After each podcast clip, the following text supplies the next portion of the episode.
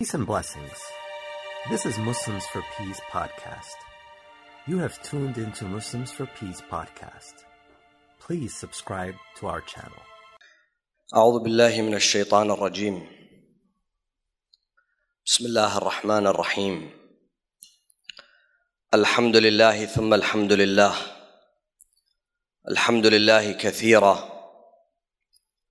وسبحان الله بكرة وأصيلا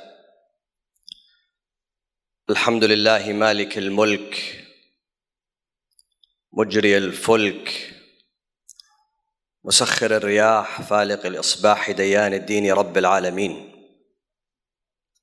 والصلاة والسلام على أشرف الأنبياء وخاتم النبيين والسيد المرسلين أبي القاسم المصطفى محمد اللهم صل وسلم وزد وبارك وترحم وتحنن على محمد وآل محمد. كما صليت وباركت وترحمت وتحننت على إبراهيم وآل إبراهيم في العالمين إنك حميد مجيد. قال الله تعالى في محكم كتابه الكريم وقوله الحق وهو أصدق الصادقين. أعوذ بالله من الشيطان الرجيم. بسم الله الرحمن الرحيم. أم كنتم شهداء إذ حضر يعقوب الموت؟ إذ قال لبنيه ما تعبدون من بعدي؟ قالوا نعبد إلهك وإله آبائك إبراهيم وإسماعيل إلها واحدا ونحن له مسلمون. Respected elders, brothers, sisters, Assalamu alaikum.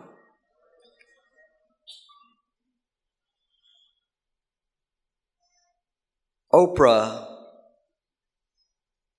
Winfrey, a name that you all are familiar with, an extremely influential woman one of the wealthiest women in America, says she used to own an apartment on the 57th floor in one of the most secure buildings in the world, in a skyrise in Chicago. The most secure building. She also had her personal escorts and security.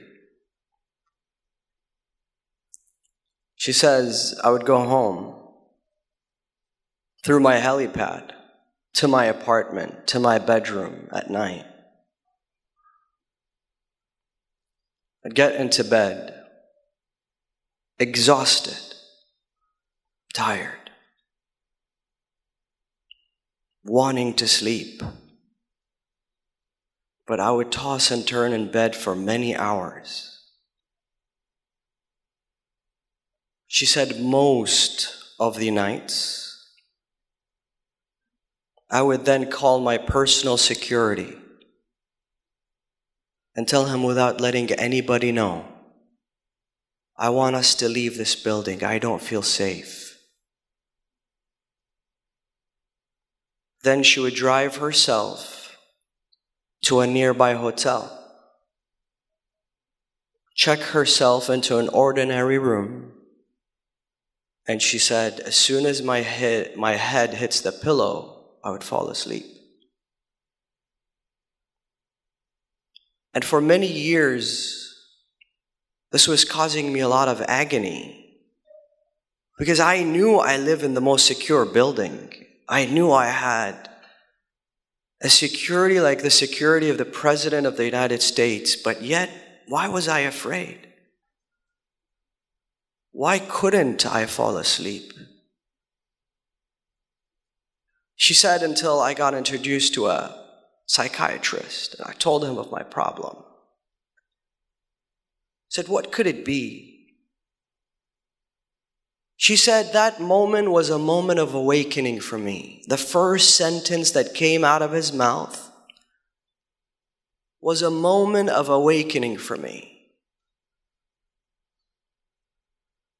She said, The doctor told me this has to do with your childhood. My childhood, I said. What does that have to do with my childhood? She says, Tell me about your sleeping habits when you were a child. She said, I started telling him about my sleeping habits when I was a child. Oprah comes from a broken home.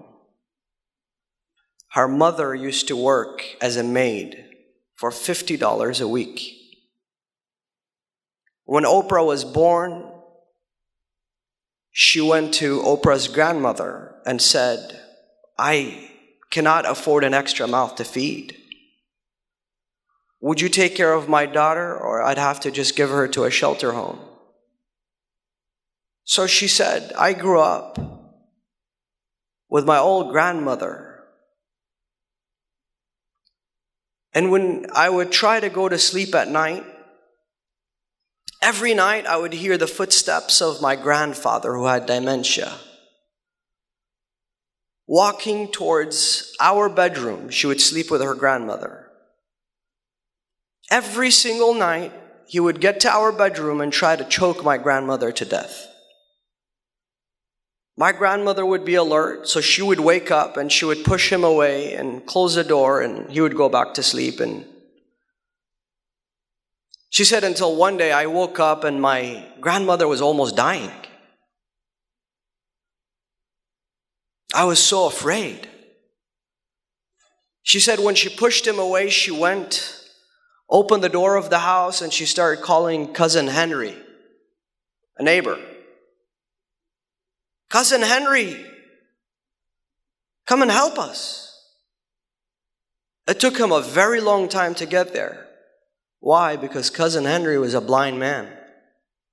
What is a blind man going to do?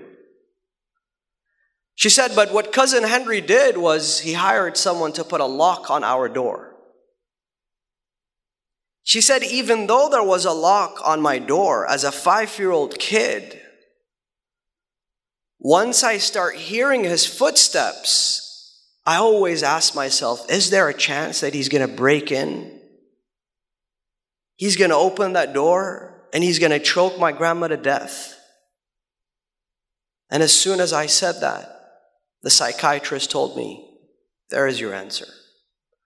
That is why in your mid 50s, you cannot fall asleep feeling secure at the most secure building in the world.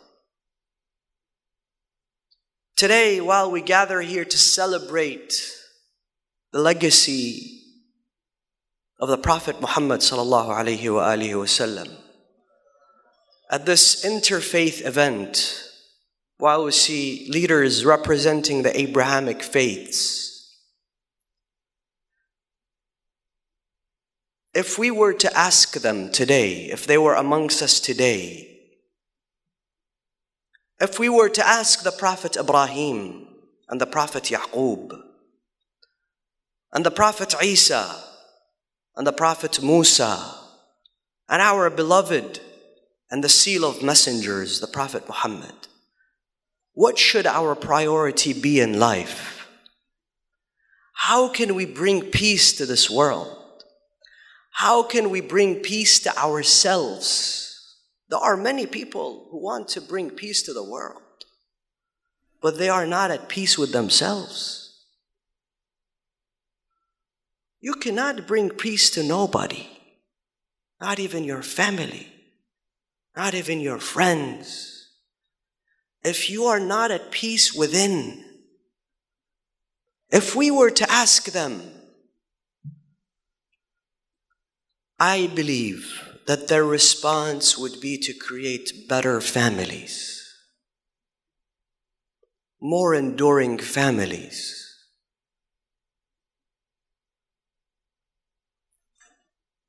To help and aid those who are suffering in a place where it's meant to be a place of tranquility and peace and harmony and love within their homes.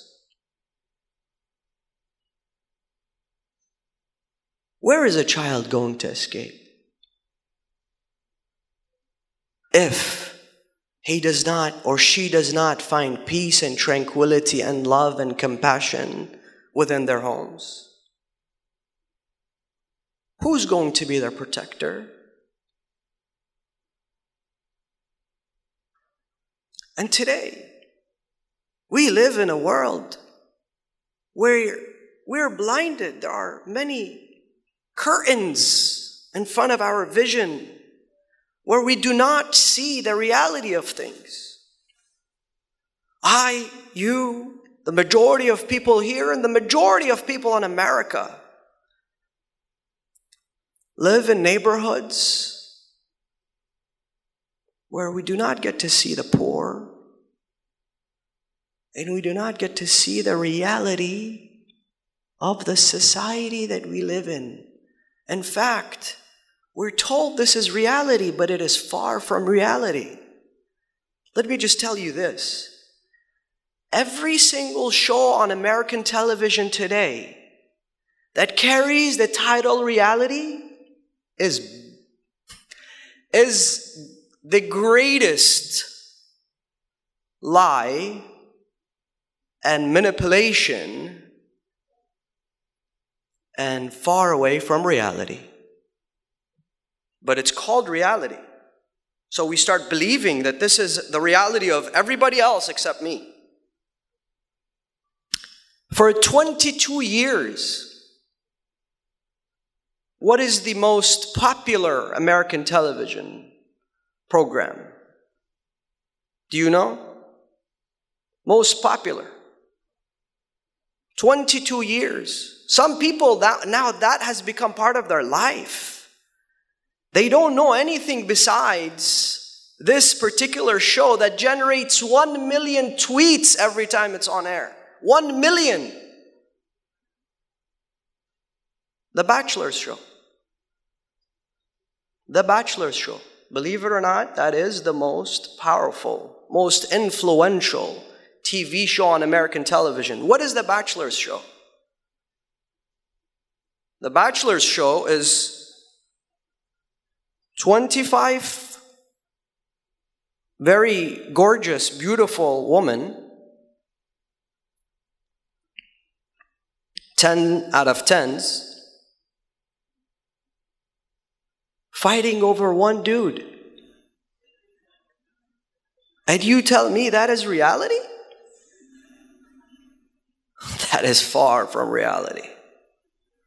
And they're handpicked, selected applicants. Thousands of people apply, they choose 25, and now those 25 are fighting over this guy. And that is somehow supposed to be a reality. 22 years People sit there, some episodes, 8 million people or 8 million households are actually watching this show. And they're tweeting. They're wasting their precious time. And it has influenced people. I see some people, they think they're on the Bachelor's show. And then they created the Bachelorette show, where 25 Men are fighting over one woman. That's closer to reality, but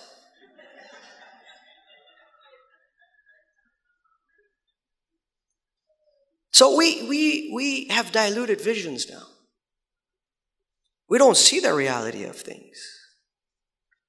The reality is today, Almost every single household in this country has some sort of pain they carry, weight they carry on their chest when it comes to issues within their homes, within their families. And I don't care what religion and background you have.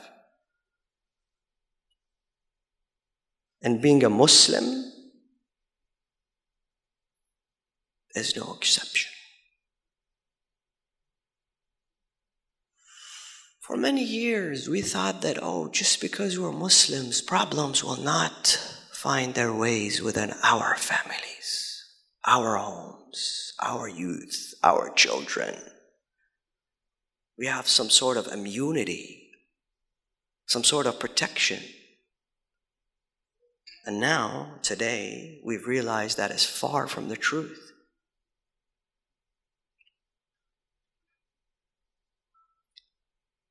Every year, 350 million children are born into this world. Some are born into wealth, some are born into poverty. Some are born into prestige, and some are born into nothing on the side of the street. And they probably will die on the side of the street. Some people are born with the ability to prosper in a family that will ensure they have proper education, proper health. And some are not that fortunate. But Rasulullah and his colleagues, the prophets and the messengers of God, their message was one And don't tell me their message was that you have to force everybody to believe in God. That was not their message. Their message was that you're all the citizens of the earth. Your father and your mother is Eve. So act like brothers and sisters. That was the message of Jesus, Moses, Abraham, Noah,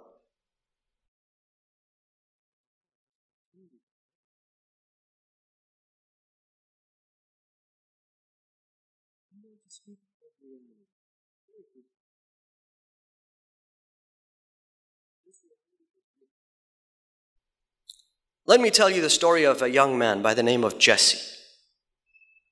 Jesse was born into a household of generational childhood trafficking.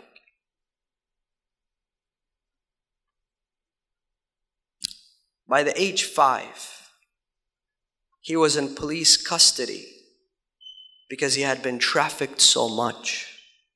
Five years old. Where was Jesse from? New Jersey. Not far from where we, we, where we are gathering today. Five years old. He's at police custody because he's been trafficked as a child. Goes from one foster home to another to until the age 10. The age 10, he's so unlucky that he ends up at this foster home where from the outside it looks beautiful. His foster parents from the outside seem like very reasonable, tolerant, compassionate people. But every day there was agony and pain and physical abuse. They strip him away from his clothes and they send him, and you know how it is, the cold weather here. They send him out to sleep with the chickens. So one day he runs out and he's running with just his underwear, 10 years old. He's running, and the sheriff stops and says, Young man, what are you doing? He says, I ran away from home. Oh, you ran away from home? Sit in the car. Let's do something about that. Where is your home? He says, Well, I ran away from my foster parents. Guess what the sheriff does? Takes him back to the foster parents and tells them, Shame on you, you little prick. Instead of appreciating those people, you're running away from them. And when Jesse gets back home that night, he gets a beating that gives him a minor concussion and he ends up in the hospital. This is a true story. He gets out of the hospital and then the stars get aligned for him. He ends up at another foster home, becomes a A student, gets into high school, getting straight A's. Everything's working out for him. Except when he goes into his math class. When he's in his math class, suddenly he gets up once, twice a week and starts beating up his math teacher. So the math teacher is like, Jesse, what's wrong with you? Why, why are you beating me? When Jesse calms down, he says, I don't know. I, I don't know what happened to me. Goes to the principal's office. Jesse, why? I really don't know. Did he say something mean to you? No. Is he nice to you? Yes. What is the problem? I don't know. After long investigations, listen to this. If there's one thing that I want you to take away tonight, is this. They realize that the math teacher and the foster home parent who beat Jesse every day use the same deodorant.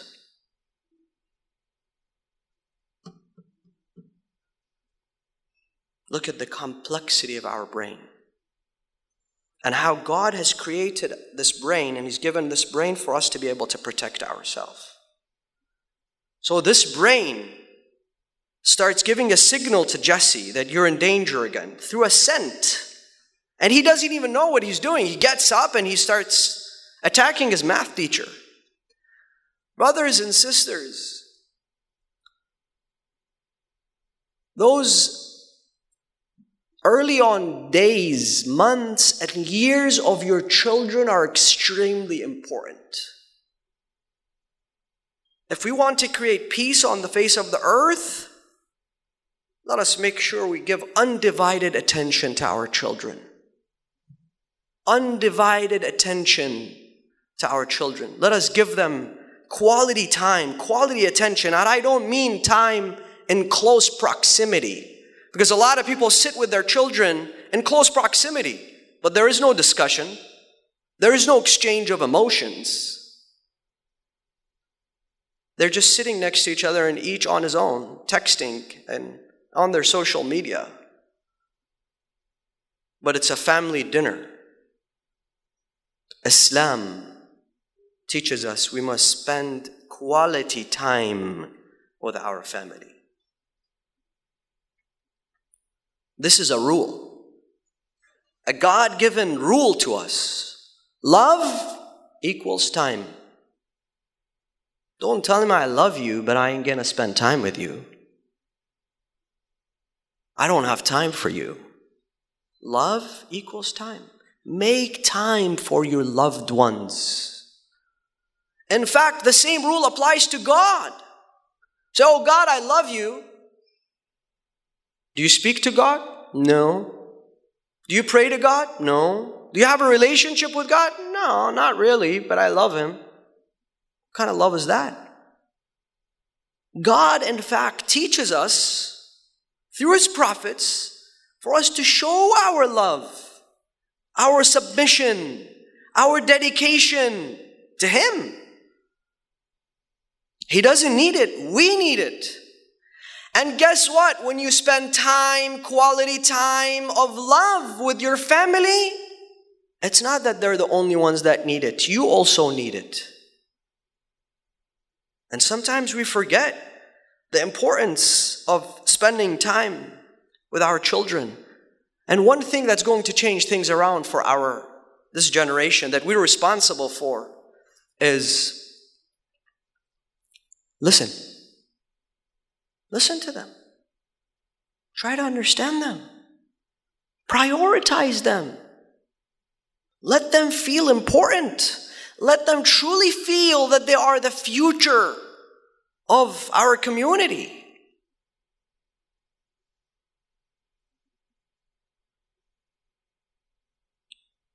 Let us create leaders that will rise to the occasion, not run away from responsibility and that is the job of the home. And Islam teaches us that a family is more sacred to God than any other institution that human beings can engage in, even religious practice. And with two stories from the Prophet Muhammad, I will conclude, because we are here to celebrate his blessed name. On the most desperate days of the Muslim community, where every man counts. while Rasulullah was rallying people before the enemies, 3,000 enemies came into Medina to annihilate the Muslim community. And Rasulullah wanted few men to stand up and fight because they were outnumbered. They didn't have horses, they didn't have swords, they were, they were about to be annihilated. So Rasulullah said, Guess what? We have to stand up, we have to rise to the occasion, defend ourselves. So young men from Medina gathered. One of them came and he was sad. Rasulullah tells him, What's wrong, buddy? Why are you sad? He says, I left my mom. She was crying. I'm the only one she has. I don't have a father, I don't have brothers. I'm the only one that takes care of my mother. I told her that I'm going to be fighting alongside of the Prophet Muhammad. She was still sad. So she was crying. So I'm sad that my mom is crying. Now you would think Rasulullah would say, No, don't worry, you're not going to die in this battle. Your mom will be rewarded. I'll pray for your mom. She'll be okay. Rasulullah told him, just like you brought tears to her eyes, make her smile now. Make her happy. Make her delighted. He says, How, Ya Rasulullah? He says, By you returning to her. Says, What do you mean returning to her? I don't need you here. Go to your mother.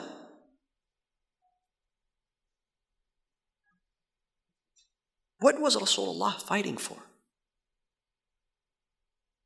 For people to be happy for people to understand the value of family, for people to understand the value of a mother. He says to him, Go and make sure that you bring a smile to her face. We don't need you here. Your mother needs you. And then he says this, and no, young man, that paradise lies underneath the feet of others. This is one legacy from the Prophet Muhammad. This is what he's left the world with. Another is his unbelievable compassion and love and forgiveness. Go and read history. You will never come across a man with so much compassion and forgiveness and tolerance. And I want to specifically share this story because I think with what's happening around the world, there's so much we can take from this particular several moments from the life of the Prophet Muhammad. A man comes in the battle of Badr. Badr was the very first battle that the Muslims had to face. And he's caught as a prisoner. They bring him to the Prophet. The Prophet asks him, he says to him, Why are you here? He says, I was paid to kill you. I failed. I couldn't kill you.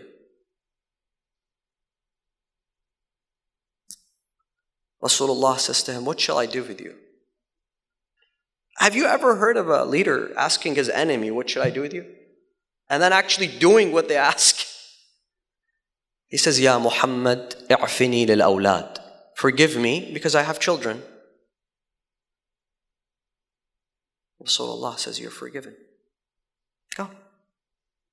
You would think that this guy, he quits what he was doing.